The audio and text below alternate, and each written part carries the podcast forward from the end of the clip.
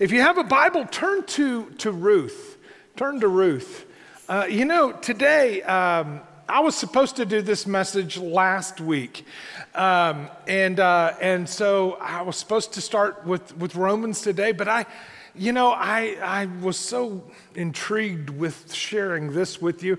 And last week, obviously, I, I, I, uh, I am going to survive, by the way.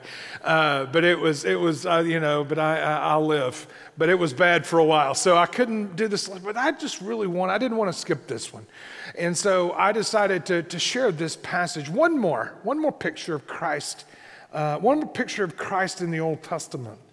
And, you know, it, you know, we've been doing this series now uh, for several weeks, and it's, it's such an incredible look and an understanding. It's, it's, when you see these things, why in the world would you record an entire book in the Bible to cover, to cover a young girl from Moab, not even from Israel? I mean, what, what's the significance of this one? And remember that this book was here, you know, you know, thousand, twelve, 1500 years before Christ was born was the time in which this was set. And so why record this? And when you, when you really want to think, for those who want to know, when you really want to think and put this together, you, you, you can't do anything but say, that is amazing that that would be included and then eventually end up in who Christ is and what he came to do. It's, it's all tr- truly remar- remarkable. So today's title is redemption. Redemption is a word that a lot of times people don't totally understand. They kind of think they have it, but you know, when you know, it's kind of like when you redeem your coupons, you know, eh, that's not really it. But but what is the word redemption? In fact, there are several words in the scriptures that, that talk about who Christ is, what he came to do. You know, justification and salvation, redemption is one. But a lot of times, this one, in, in fact, Jesus refers to it. In fact, other in the New Testament talk about Jesus being a redeemer. What does that even mean? Right? Well, today there's no clearer picture in the Bible than of the story of Ruth, of what is redemption. Now, basically do this, this, this picture today, a picture of Christ. What I've been talking about is for the past few weeks, I've been talking about these pictures like, like Noah, right, in the boat, Noah in the ark. The ark is a picture of Christ in the Old Testament. Why? Because it delivered Noah and his family through the waters of judgment, okay? In that parallel. Then you have, uh, you have Abraham and Isaac, right? And Isaac is a picture of Christ when you look at that whole picture. When the, the Passover, you know, the, the, which is a derivative of our communion, Lord's Supper. And, and you understand the, the lamb, right? The innocent uh, sacrificed, uh, blood put on the door, and then, and then the blood is what protected them, everybody that was in the house. So you have this other picture Jacob's stairway or ladder, if you will. Uh, it, it, becomes a, another great picture. We've been talking about these. And the last one I want to share with you, and by the way, there are many more. Uh, because all of these things pointed to who Christ is and what he came to do. Well, today, in the story of Ruth, the story of redemption, I wanted to give you just a little bit of background so that you can catch it fully. Now, if you go back to when the when obviously when Israel was set free from their slavery through Passover, right? They went from slave to being free. Uh, there's another picture of Christ. And so, but they wandered the wilderness. They went to Mount Sinai, and if you know the golden calf story and all that, but they received God's law. Remember, God gives us His law, not to hold us back, not to keep us from doing things that we want to do, but to provide and protect. Rules are that way. You know, we live in a culture that is anti rule. Therefore, if you give me a rule, then I'm going to break it. That's our culture. But it is kind of sad because you know, as a parent, I used to, I'd look at my kids and say, you know, I don't want you out past then. I wasn't trying to hold them back, I was trying to protect them, right? Again, uh, uh, God's laws are perfect, and so they become a very, very unique thing to understand. And so God had several of these that He gave us, especially in the nation of Israel, in the beginning of a nation. And there were, there were a couple of of these laws you're going to see. And we'll, we'll talk about those in a minute. So, anyway, after that, they, they sent there, they wandered in the wilderness for about 40 years, and then they went into the promised land. That's the book of Joshua, right? Book of Joshua. It is a cool book, fun book to read. It's a book of victory. It's a book of different things that happen. Starts off with Jericho, has a whole lot of cool things that go through it. And they conquered the promised land. That is the land that God had promised to Abraham. And so Joshua divides it up among all of the, the tribes of Israel. You know, you've got you've got all the you've got Gad and and Judah and Benjamin and Reuben and uh, Asher and Dancer and Vixen and Comet and Cupid, right? But you have all of these, and they, they sectioned it all out, right? All of this promised land among the tribes. And then the nation of Israel did real well as long as Joshua was alive. And for one generation after Joshua died, everything went real well. But there, it began to deteriorate. Anything that you don't take care of begins to deteriorate. Relationships, your relationship with God, uh, nations, obviously, promises that God had made to them and they'd made to him, and, and they begin to deteriorate. And this deterioration is, is recorded in the Bible in the book of Judges. The book of Judges is probably the most ugly book in all of the Bible. It just is not a great read. Uh, it just is what it is because it's just the ugliness of how things go downhill. In fact, in Judges, the very last verse of the book of Judges sums it all up. In Judges chapter 21, verse 25, it says, In those days there was no king in Israel. And here was what it said about those days. In those days, everyone did what was right in his own eyes. Now, that, you know, that is a dangerous way, be honest with you. You know, let me just tell you, let me just tell you something. I know that sounds, it would be sound like cool because it's kind of like, you know, everybody want to do what they want to do. Okay, I, I get it. But when everyone does what's right in their own eyes, that's a dangerous way to live, right? Because we tend to change what we believe what's right according to fit according to what we want. And, and a mess begins. That is why well, you know, why'd you, you know, why'd you steal that? Well, I just, I believed it was right. Okay, well, great. So you can believe as you go, right? All these things happen. So, so that's what comes it. Now, you have to understand that during this time, this is the time of Gideon and Samson and, and Jephthah and, and Deborah and some of those who were judges. But when you take a look, the book of Ruth fits into this time. And so and so it's kind of like this gem, if you will, this diamond in the rough, this gem that shines out among darkness, right? And I'm going to fly through the book of Ruth. I've taken four or five weeks to teach through the book of Ruth because it is so incredible. But remember, I'm going to be skipping a whole lot because all I want you to see today is the picture of Christ in Ruth's story. Okay? Does that make sense? So and it always happens to me. Somebody comes and says, Jeff, you left a whole lot out. I know. Right? We're leaving it out because all I want you to see is the picture of Christ. So, so let's, let's jump into, into the story. In Ruth chapter 1, verse 1. If you'd like to take some notes, there'll be seven things, which we're going to have to go through them pretty quickly. Number one is sinful decisions. Sinful decisions. God had told them to not to intermix with the cultures and the, and the pagan countries around them. Moab was one of the worst. By the way, Ruth was a Moabite, okay? And, and, and they were obviously brutal in some of their belief systems and, uh, and, and really barbaric, and especially when they, they conquered you. Uh, I think sometimes it'd been better if you just died than to, to be conquered by them and therefore around them. But God, God made it in this young country, He made them, He, he gave them some rules, laws that says number one, don't, uh, don't go live in the pagan countries. Number two, don't intermarry with them. Okay? And it was, it was, it was, a, it was kind of a law for protection. Okay? But remember, at a time when you did what was right in your own eye, you didn't listen to anything else or what God said. You did what you thought was right.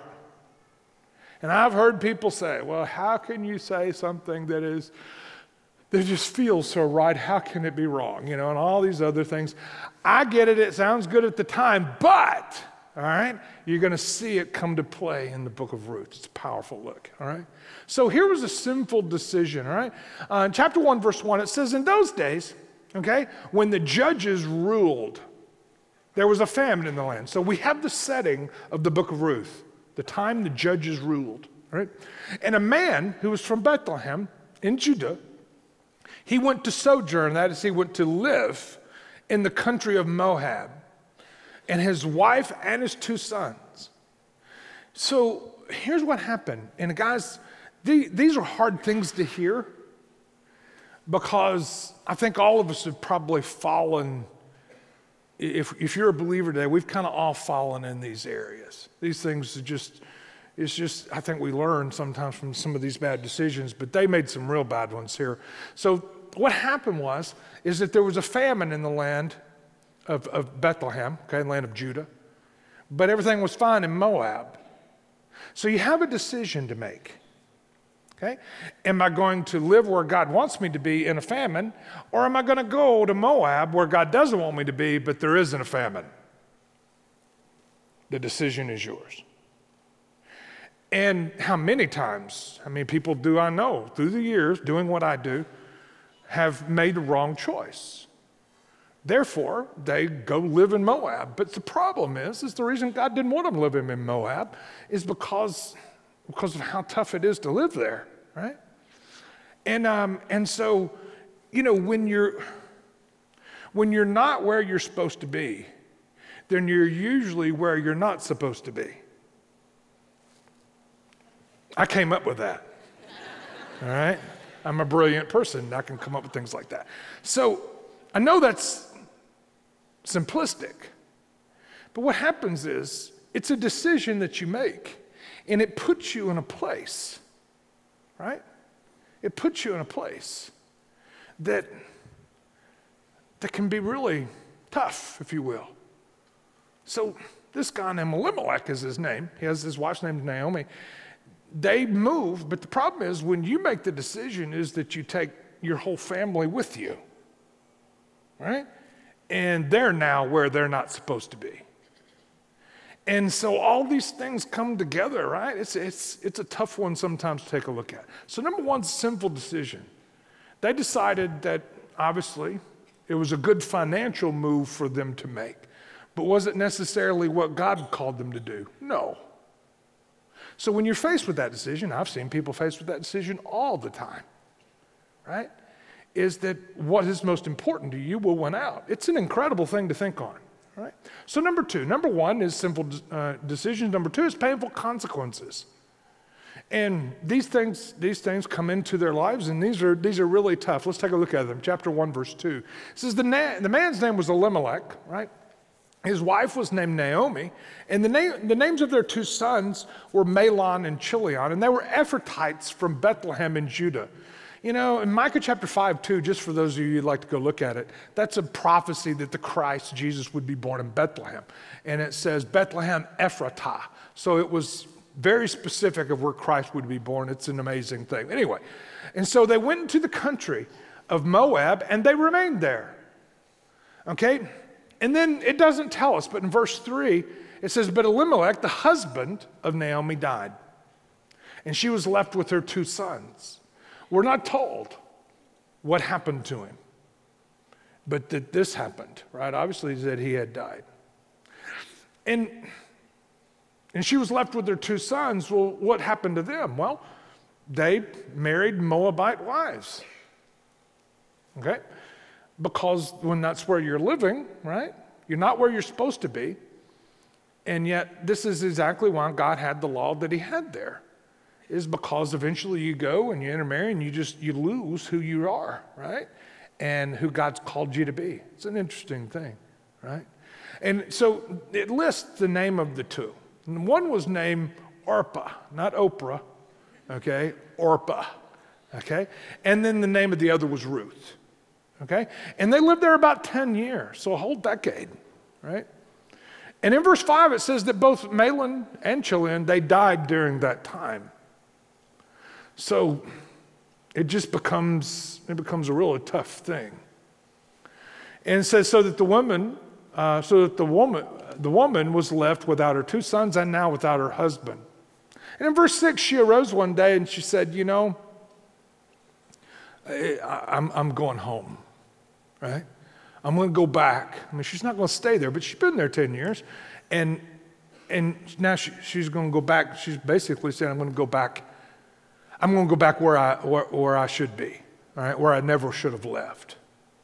And so it says she arose with her daughters in law to return to the country of Moab. Okay, and she, uh, she'd heard in the fields of Moab that the Lord had visited his people and given them food. So she set out from a place where she was with her uh, two daughters in law, and they went on their way to return to the land of Judah. You can always go home. We'll talk about that at the very end, but you can always go home. God says you can always, no matter if you made bad decisions, no matter if there's been consequences, you can always come home. Remember the story of the prodigal son. It is the picture of the prodigal son. So Naomi goes home and she looks at these two girls and she looks at them and she says, and they're probably in their mid 20s, mid to late 20s. And she looks at them and she says, Listen, I appreciate you wanting to go with me, but won't you just return back to your families? She basically says, I'm destitute. I can't help you. I can't provide for you. What am I going to do? And so she convinces Orpah to go home but she cannot convince Ruth. I really believe, just through the story, that Ruth had become a believer in, in the true God because of Naomi. And she, she makes that, that great quote, you know, that you hear read at weddings often. Um, in fact, I've even heard some who have used Ruth's vow to Naomi as their wedding vows, and they're pretty good. But the vow that Ruth looks at, when, when Naomi tries to get Ruth just to go home, Ruth says, Don't urge me to leave you or entreat me not to leave you. And then Ruth says, Wherever you go, I'm going to go. Wherever you lodge, I'm going to lodge. Your people will be my people. Your God will be my God. And may God deal with me, be it ever so severely, if anything but death separates you and me. Pretty powerful vow that she made to Naomi. So Naomi, it says, saw that he, she couldn't convince her. So the two, all right, the two moved back to Bethlehem. She went, she left God's place full and she came back empty, which is exactly the story of the prodigal son for those of you who have ears to hear. Okay? You leave full and you come back empty. And so, anyway, number three is God's plan. So Naomi makes a step, you know, makes a step back towards where God's called her to be. And it's an incredible thing. They make it back home. And, and so God had a plan. I want, I want you to hear about it. In chapter 2, verse 1, it says Now Naomi had a relative of her husband's, a worthy man of the clan of Elimelech, whose name was Boaz. Okay, now, Naomi has no idea. I mean, her name means blessed. But when she came back to, to Bethlehem, oh, Naomi, don't call me Naomi, call me Mara. Mara means bitter. Don't call me blessed anymore, call me bitter. Because when you live in this world, you can get bitter. Because this it just seems to steal from you. It seems to take, seems to be a constant taking from you. But we've got to move, all right? So so Naomi now is, is, is back there, and Ruth looks at Naomi and says, Hey, let me go into the field and glean among the ears of grain, after him and whose sight I shall find favor. Remember, I've told you the Old Testament word for grace is favor. And she said, Go. Now, what does it mean to glean? Okay, well, let me give you, let me give you a, a short lesson. Okay, Back then, they would plant fields, right? And there were fields of grain, barley or wheat. And, they, and there, if you've ever seen wheat, it's just a, a, a stalk, very, very small, but just a stalk. And at the top is the, is the head of grain. And so during harvest times, a big sickle, right, with a handle and a big curved blade, they would go and they would, they would cut down and then they would gather up the wheat together, put a string around it, all right, tie it off, and leave it in the field, and it was called a sheaf. right? And then after they did the whole field, a wagon would come by and they'd load up the sheaves. But during the process of harvesting by hand, obviously you're going to drop some. And it became a tradition uh, that you would allow poor people to come and glean what was not what was left on the ground. Does that make sense? So she looks at Naomi and says, Hey, let me, let me just scout out this place. It's harvest time, and, and maybe somebody will be nice and generous and allow me to glean. And of course, Naomi was like, Go for it. So she went out and she gleaned in the field after the reapers. Now, if you like writing in your Bible, okay, or if you don't have a Bible, if you have a computer, if, if, you, if you have a phone, if you have whatever, if there's any way to highlight, I want you to highlight, and she happened to come to the part of the field belonging to Boaz. Just so happened, coincidentally, you see, she made the decision to come back to Israel because it's where she wanted to be. I have found, guys, that anybody anywhere in the world who wants to know who God is, God will move heaven and earth to make sure you find out about who He is. Does that make sense?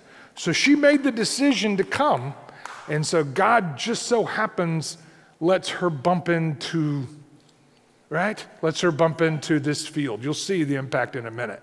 So she just happens to be at, at Boaz's field, who's the clan of Elimelech. Behold, Boaz came from Bethlehem, right? And he said to the reapers, The Lord be with you. You know, just, just kind of a greeting. Hey, guys, how are y'all?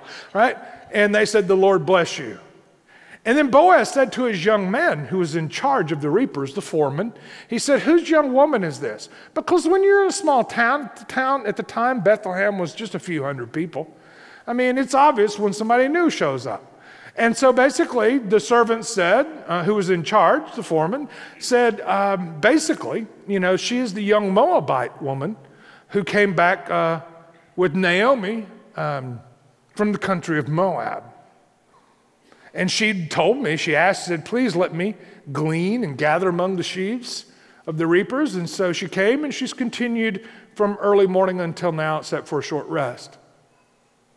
And then Boaz goes over right? I've called this God's plan because only God can work this one out, right? And it says, Boaz went over to her and says, Hey, listen, my daughter said, don't glean in any other field or leave this one, but keep close to, to my young women. And let your eyes be on the field, all right, that they are reaping, and go after them. Have I not charged the young men not to touch you? I don't think Ruth realized as a foreigner just how vulnerable she really was. Does that make sense to you? And, uh, and so Boaz knew how vulnerable she was. And so he just tells her, looking out for hey, listen, okay, you just come here every day. And you just hang around those that, that belong to me, right? When you're thirsty, right? I want you to go to the vessels of and drink from the water that young men have drawn? And she fell on her face, bowing to the ground, and said, Why have I found favor in your eyes? You know, probably up to this time she'd been shunned, right? She was this girl from a very cruel, brutal country, right? And my bet is she hadn't gotten a whole lot of smiles. And she's a little bit shocked. And she says, Why have I found favor in your eyes that you should take notice of me? a foreigner or a Gentile, that is, someone who's not Jewish.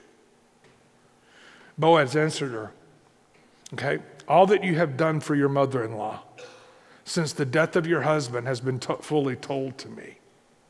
How many of you in here are from a small town? Raise your hand. All right, raise it high. Look around you. They will attest and tell you that everybody knows everything in a small town. There are no secrets, no secrets in a small town. So Boaz says, Hey, listen, you've come to Bethlehem. I know what you've done because it's gotten around. In fact, a lot of things get around that aren't true. All right, if you know what I'm talking about, if you're from a small town. All right.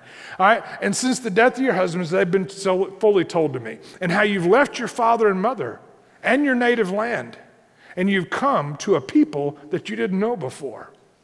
Now, verse 12 gives you an eye gate into the decision that Ruth make, and it will come up later at the very end. So don't miss this next verse, right?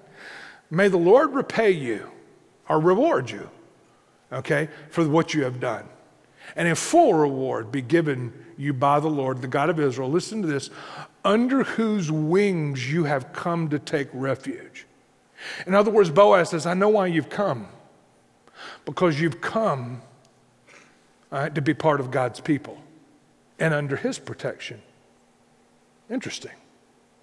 And then she said, I found favor uh, in your eyes, my Lord, for you have comforted me and spoken kindly to me, though I'm not one of your servants. And at mealtime, Boaz says, Hey, come here, eat some bread, dip it in the wine, whatever, right? And she sat beside the reapers, and they pastured her the roast, roasted grain. So he just kind of put her all together there with, you know, with all of his, right? So it came down to basically you know, basically that she ate until she was satisfied and she had left over, and what she could, she took back to Naomi. Then when she rose to glean, Boaz instructed his young men to say, Here, let her glean even among the sheaves. That is, the things that are already tied up. Right? Do not reproach her. In other words, drop extra for her. Okay? Drop extra for her. Right? And also pull out some from the bundles for her and leave it for her to glean, right? Do not rebuke her. In other words, whatever it takes. Now, here's a great question why? Why would Boaz even care about this foreign girl? There are probably a lot of other, you know, poorer people who are Jewish. Why, why would he even care? Well, you have to know something about Boaz in order to understand the entire story. What you may not know about Boaz is found in Matthew chapter 1. Now, if you know anything about the Bible, right, Matthew chapter 1 is usually a chapter you skip because it contains the begats. Y'all know what I'm talking about? And so and so begat so and so and so, and it goes on forever. But they're there for a purpose. And you're going to see a really neat piece if you've never seen this before. Matthew chapter 1, verse 1, it says, The book of the genealogy of Jesus Christ, the son of David, the son of Abraham. Now in verse 2, it says, And Abraham was the father of Isaac, and Isaac was the father of Jacob, and Jacob was the father of Judah, you know, and all of his brothers. Joseph was included. And Judah was the father of Perez and Zerah. They were twins by Tamar. That's a pretty ugly story, too, if you want to go look that one up, right? All right, and uh, Perez was the father of Hezron. And Hezron was the father of Ram. Ram was the father of Amminadab. And you want to say, Jeff, are you going somewhere with this? Keep hanging on. All right? And uh, Amminadab was the father of Nahshon. And Nahshon was the father of Salmon. Not salmon, Salmon. All right? Now, now Salmon was the father of who? Who? Boaz, the guy we're talking about. So Boaz is in the direct descendant of Jesus himself.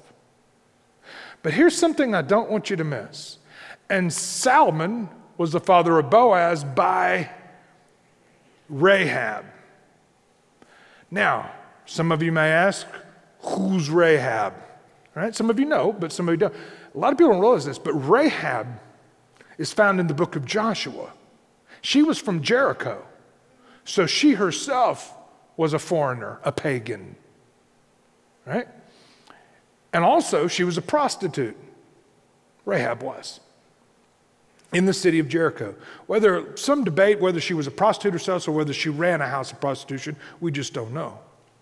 But the one thing we do know about Rahab, you can read the story. It's found, I don't have time to read it. I tried to read it last night and I ran out of time quickly. But it's found in Joshua. In fact, let me give you the references in case you want to read the story of Rahab later. But uh, it is found in Joshua chapter 2, all the way down through verse 21. And so when they went into the promised land, Joshua went in and he sent spies to figure out how they could conquer Jericho, which was the first test. And so they sent these spies in, and Rahab found out that they were spies and started talking with them and questioning, it's all there, and basically looked at them and, and said, Listen, I, I, I've, we've heard. We've heard what's happened to you guys. We've heard that your God is the true God. And, and so she wanted to be a part of Israel.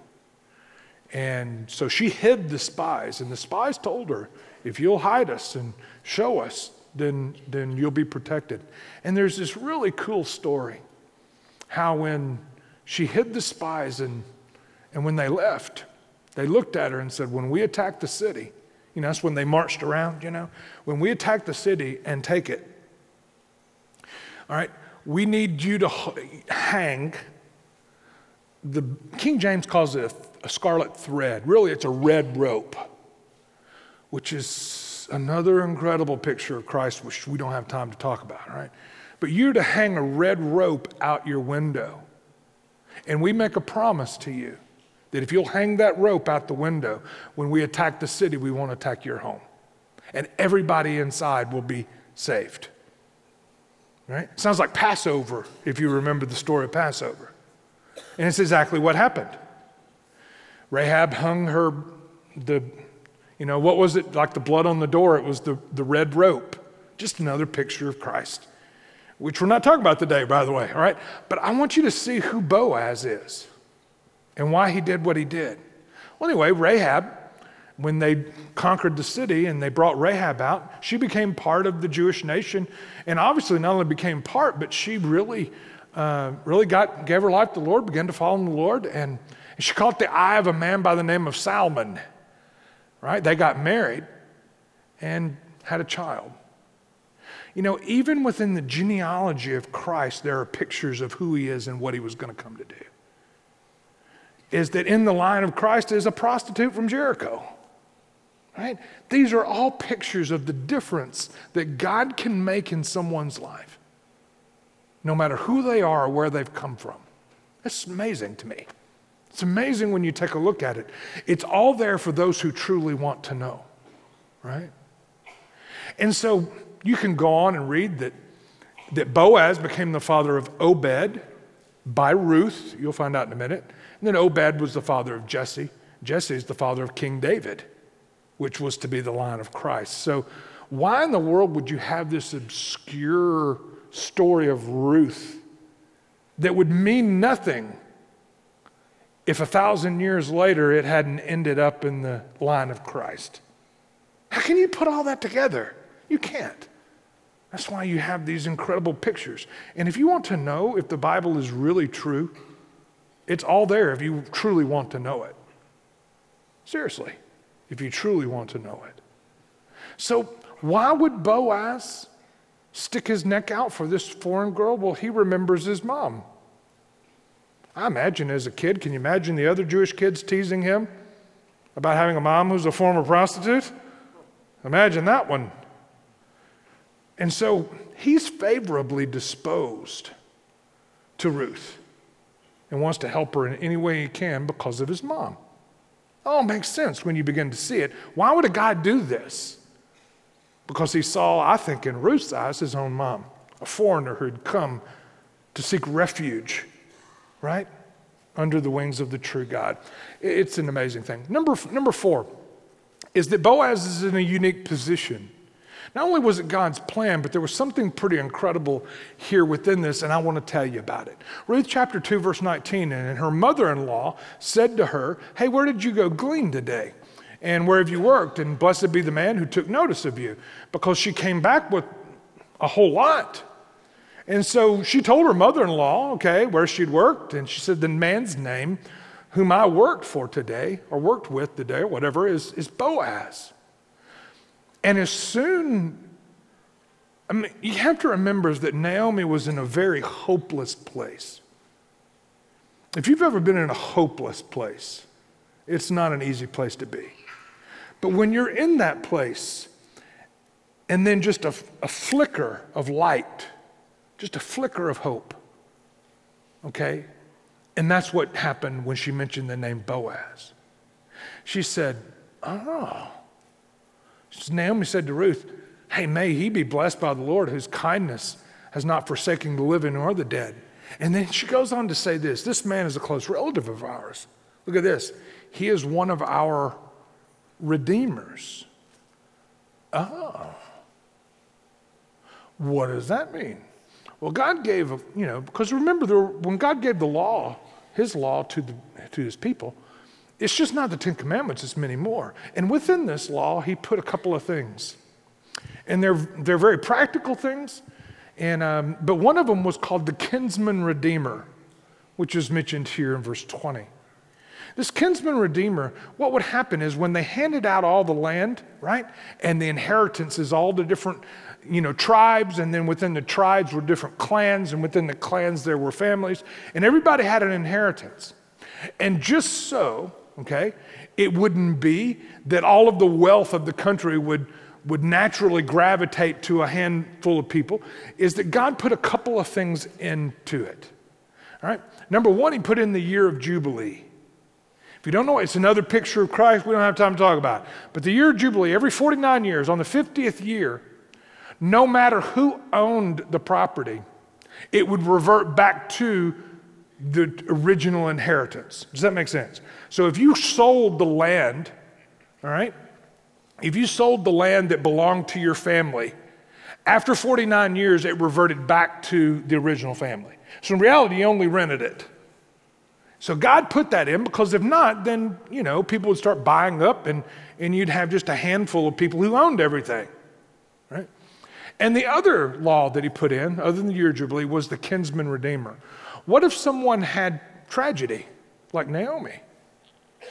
Well, then God put a law that, that a, a redeemer, that is a family that was dead, that was lost, that a kinsman redeemer, that is someone who's close in kin, could come in and marry the widow and raise up children for them. And they would not, those children would not get his inheritance, they would get the deceased father's inheritance. That's what's called a kinsman redeemer. This may sound a little complicated, but it's, it's really not. And that's what Naomi meant. He's, hey, he would be one of our redeemers. Hey, hey, not a whole lot of hope, but just a little. Why? Because the Redeemer didn't have to right? The kinsman redeemer did not have to redeem them if he didn't want to. So this becomes this great, I don't know, this great picture. All right.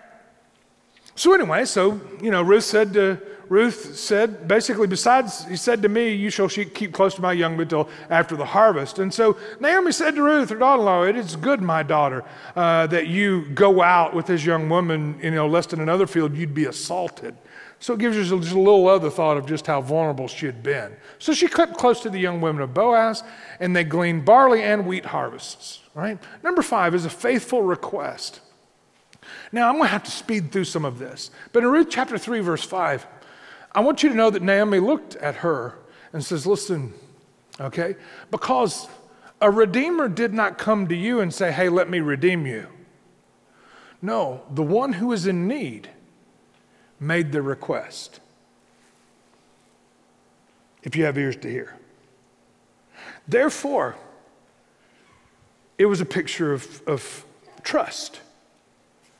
And a formal request is that our family needs to be redeemed, the line of Elimelech, if you will. And she replied, uh, this is, I mean, in other words, Naomi, so this is what I want you to do. I want you to get all dressed up, and I want you to go down to, you know, down to the, the barn where they have it all harvested. That's where Boaz will be. And when he's asleep, I want you to, I want you to creep up and, and sit at his feet and uncover his feet. I have no idea why. All right? But that's what happened. Culturally, it is what it is, all right? So when Boaz had eaten and, and drunk and his heart was merry and he went to lie down at the end of the big heap of grain, she came softly, uncovered his feet, and, and she laid down there. And at midnight, Boaz was startled. Yeah. You know, and so he turned over and he says, he sees, he sees her. He says, Who are you? And she answered, I'm Ruth, your servant. Spread your wings. Remember the, the picture? You have come to Israel to find refuge under God's wings. So, in other words, this was God's law. So, when she says spread wings, what she's saying is, according to the Lord and his commands, it says, For you're a redeemer. So she formally requests and asks Boaz to redeem her and Naomi. And he was moved, obviously, being from the mom that he came from. He said, May you be blessed by the Lord. My daughter, you have made the last kindness greater than the first. You haven't gone running after younger men, whether poor or rich. And now, my daughter, do not fear. I will do for you all that you ask. All right? And so you have this picture. Because remember, it was not financially, it was not a financial advantage to redeem someone. It put your property at risk, right? Because you were taking on more responsibility. In fact, it wasn't even yours, it was going to be someone else's. So it was sacrifice to redeem someone. But it was, again, if you've got the ears to hear that, it's an amazing story. It is one of the most beautiful stories in all of the Bible. Ephesians 2 8, it says, For by grace you've been saved through faith. Therefore, this family was saved by a Redeemer out of his own grace. But remember, Ruth had put her faith and trust in it. You have all the pictures here of the pictures of Christ in the, in the Old Testament, all of them. It's pretty, pretty remarkable when you think about it. So, number six is what I'm going to call a gracious redemption. Boaz goes, and there's a long story here. There's a closer relative that he has to go check with, and through a whole series of events, is that he actually, he actually redeems them. The reason I call it gracious redemption is because it was grace. It was a gift they didn't deserve by faith through grace. And so you see this redemption that happened. I would love to, I would really love to tell you more about uh, this particular passage, but uh, basically he made it and sealed it, and, uh, and it became part of their law when he redeemed them, right? And it goes on to say, um, it goes on to say that basically everything that happened was, take a, take a look down now. Let me read you just a little bit. Look in verse 10 of chapter 4 It says also Ruth, the Moabite, the widow of Mahlon, says, I have, have brought to be my wife to perpetuate the name of the dead in his inheritance. There's the redemption part, right?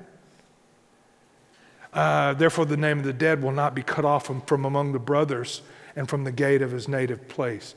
You see the reason they have the law there. All right, so he redeemed them. There's a great story that goes around that and uh, it's actually pretty neat. But number, number seven, and we're all close, is a changed life. God, is redemption, do, do you think that Naomi and Ruth's life changed because they were redeemed? Oh my gosh. Guys, this has been the story. For weeks, we've looked at pictures of Christ in the Old Testament. Anytime anybody comes into contact with God's grace and puts their faith and trust in it, it always changes their life. It's not about being religious or following a set of rules or rituals. It's about putting your faith and trust in Him, and it changes you. Chapter 4, verse 13 says, So Boaz took Ruth. She became his wife. And he went into her, and she conceived and bore a son.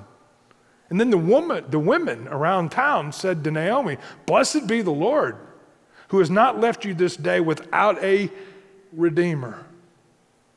May his name be renowned in Israel. He shall be to you, here we go, a restorer of life. So this Redeemer restored life into that which was dead. So you have this picture of a changed life. And then he goes on, this is just a sweet thought. It says, For your daughter in law, who loves you, okay, who is more to you than seven sons. So, Ruth, can you imagine that other Jewish women would be saying how wonderful a Moabite girl is? But obviously, God had changed her life. And Naomi took the child, laid him in the lap, and he became his nurse, right? And, um, and basically, another woman of the neighborhood gave him a name. It's a son who's been born to Naomi, and his name was Obed. And Obed had a son whose name was Jesse, and Jesse, obviously, son was King David. You can look through the rest of it. But, guys, as I close today, in these pictures of Christ, you see, these are all things that had to have been done by one who was all knowing. Or else, why would you have this obscure story? Because it's not like Bethlehem was a big place. Many believed there were only about three to 400 inhabitants in Bethlehem at this time. So, why would this even matter unless, you know, 1,300 years later, Christ would be born and make it all important? It's an amazing thing when we look at it. But here's the thought two things I want to talk to you about, and I'll be done. Number one is that there's never been a time, guys, again, that's why I keep telling you, is that this message is not a Baptist thing, Methodist, Catholic. I don't care what the Baptist or Catholic message is. What does the scripture say the message is? And the, the scripture talks about it over and over and over again by grace through faith. It becomes this picture who Christ is, what he came to do. And because of who he was, he could do what he did. Because of who Boaz was, who is the picture of Christ, but because of who he was, being a kinsman, he could redeem them. Because of who Christ is and what he did, he could redeem us. Again, it goes on and on and on and on. It's a powerful, powerful thing. If there's never been that time in your life that you put your faith and trust in him, right after, there'll be some folks up here that would love to talk with you about what it means. But, guys, if you're a believer here today, there's another message for all of us, especially if you're a believer here today. If you're a believer here today and you've been living in Moab, are you, are you, are you checking with me here? If you, if you haven't been listening, just go back to sleep. But if you've been listening, if you're a believer here today, and you've been living, that has, I've made some decisions that have put me in places I don't need to be. Listen to me. You can always go home. It's the story of the prodigal son. It just takes one decision to go back home. And you have a father who loves you, which is the other picture of the prodigal son, right? Yeah. And I know there's, and in size, this number this size, there's probably a lot of believers in here, right? You're living in the, according to prodigal son, you're living in the far country. And as far as Naomi, living in Moab, right? And it only takes one decision to go home. You may think it's all hopeless. It is not. God can restore. Look at Naomi's life. I mean, she even looked at Ruth and said, Am I going to have more sons? That you can, that you can, are you going to wait for them, you know, until they get old enough where you can marry them? No, no. He, she tried to get her to go away, but God did something, right? And restored when it seemed hopeless to her. Uh, I, I got to stop. It, but the parallel is, I mean, is incredible, all right? So, looking at that as we end this series, these pictures, right? Pictures of Christ in the Old Testament, just continue to, to drive home, right? The gospel message of who Christ is and what he came to do.